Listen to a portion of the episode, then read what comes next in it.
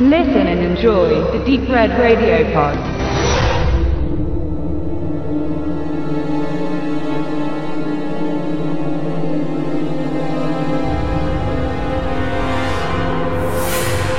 Einer der furchteinflößendsten Monsterfilme der letzten Jahre. Oder eine echte Blutauffrischung für das sich in letzter Zeit wenig originell gebende Monsterkino.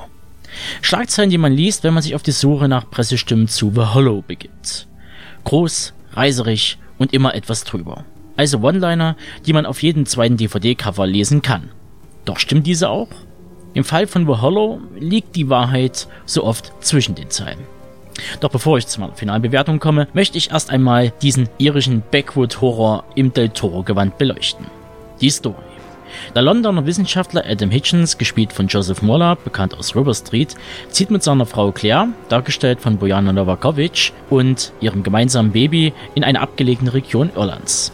Er soll dort für den Unternehmer Paul Williams Forschungen im Wald anstellen.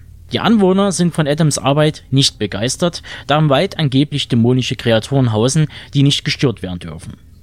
Ihr sonderbarer Nachbar Corin, passend besetzt durch Michael McElhatton, zu sehen in Game of Thrones oder The Fall erste Staffel, warnt sie vor den rachsüchtigen Waldgeistern.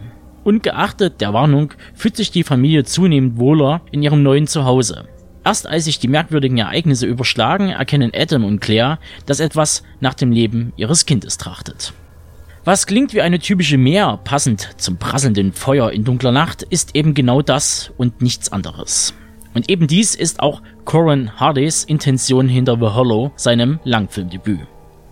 Die Story sowie die Umsetzung, die sich anfühlt wie ein Hybrid zwischen Pans Labyrinth, klassischem Backwood-Horror mit Last of Us-Attitüde, hat bei einigen genreaffinen Festivals ordentlich abräumen können.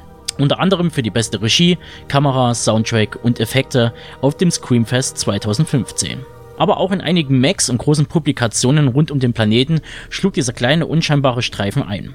Der Filmdienst meinte sogar, The Hallow ist durchaus konsequenter und glaubhafter als vergleichbare Filme und veranschaulicht die Dynamik der Familienpsychologie und der familiären Liebe. Und damit schließt sich der Kreis zu den eingehend erwähnten Schlagzeilen und für mich erst einmal die Presseschau. Denn was am Ende bleibt, ist nicht die Kritik des Guardians oder der Fangoria, sondern der persönliche Eindruck. The Hallow ist eine kleine Low-Budget-Produktion, die sich wahrscheinlich in der Spanne zwischen 1,5 und 1,8 Millionen britischen Pfund bewegen wird. Genauere Angaben findet man leider dazu nicht, aber erfahrungsgemäß nach etlichen Jahren des Beobachtens der britischen Filmindustrie kann man in etwa abschätzen, wo die Reise hinging. Wie dem auch sei. Für dieses geringe Budget ist ein ordentlicher Film entstanden, der sich international mit den größeren Werken des fantastischen Genres messen kann. Dabei setzt Corin Hardy als Fan des 80er-Horrorfilms überwiegend auf praktische Handarbeit als auf die digitale Retusche. Mastix, Jellafix und Kunstblut sind hier ein wohlgesehener Begleiter und absolutes Muss für die Produktion, die sich laut eigener Aussage plastisch und real anfühlen sollte. Eben wie die Creature-Feature aus seiner Kindheit oder besser gesagt Jugend. Dazu zählen die großen Vorbilder wie Rob Botton oder Rick Baker. Hardy selbst, dessen Kindheitswunsch war, ein Monstermaker zu werden, setzt nun mit The Hallow seinen Traum in die Tat um. Und das kann sich wirklich sehen lassen. Das Gleiche trifft aber auch auf das Setting und die Landschaft zu, aber da wir ja hier von Irland reden, erspare ich mir eine weitere Lobhudelei. Doch Effekte hin, Atmosphäre her. Was am Ende bleibt, ist ja der Gesamteindruck und dieser bekommt trotz Engagement von Regisseur und allen Beteiligten einen kleinen Punkteabzug in der Haltungsnote. Das Motiv, der Plot und der dazugehörige Konflikt gerät, wie bei ähnlichen Vertretern dieser Gattung Film, durch die visuell herausragende Ästhetik in den Hintergrund und fand scheinbar nur wenig Beachtung in der Ausarbeitung. Zum Beispiel ist es unklar, wie die mysteriös infektiöse Substanz in den Wald kam, wie sie selbigen veränderte und warum es ausgerechnet ein Baby zum Ziel auserkoren hat. Oder warum die Familie nicht rechtzeitig trotz Gefahr die Flucht ergreift. Waren Signale, die der gesunde Menschenverstand zu deuten gewusst hätte, gab es genug. Und da kommt mir auch gleich wieder der Filmdienst in den Sinn mit die Dynamik der Familienpsychologie, die in diesem Fall weit von der Realität entfernt über die Mattscheibe flimmert. Mein Fazit. Der Film fängt stark an und baut auch reichlich Spannung auf. Aber ab dem zweiten Drittel geht hier etwas die Luft aus.